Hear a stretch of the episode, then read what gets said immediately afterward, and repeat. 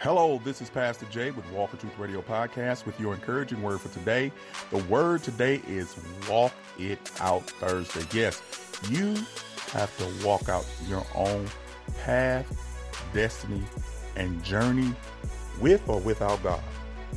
The great thing about the Creator, He gave you a will to walk it out. Whether you do or whether you don't, you decide to walk it out. And in your journey of walking it out on the path that you choose, you will meet people along the way. Some will be with you for a lifetime, and others just a moment in time. But they are significant and important. But you have to walk out your own path up hills, in the valleys, through the marshes, and sometimes through the woods.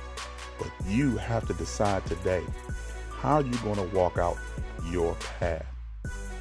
You have to decide who you're going to bring along on your trip. But eventually, every decision you make while you're walking out your path, there are going to be consequences which are neutral.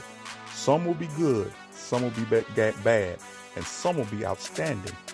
And you will glean and learn and continue to move onto your destiny. What is your purpose? It's between you and God.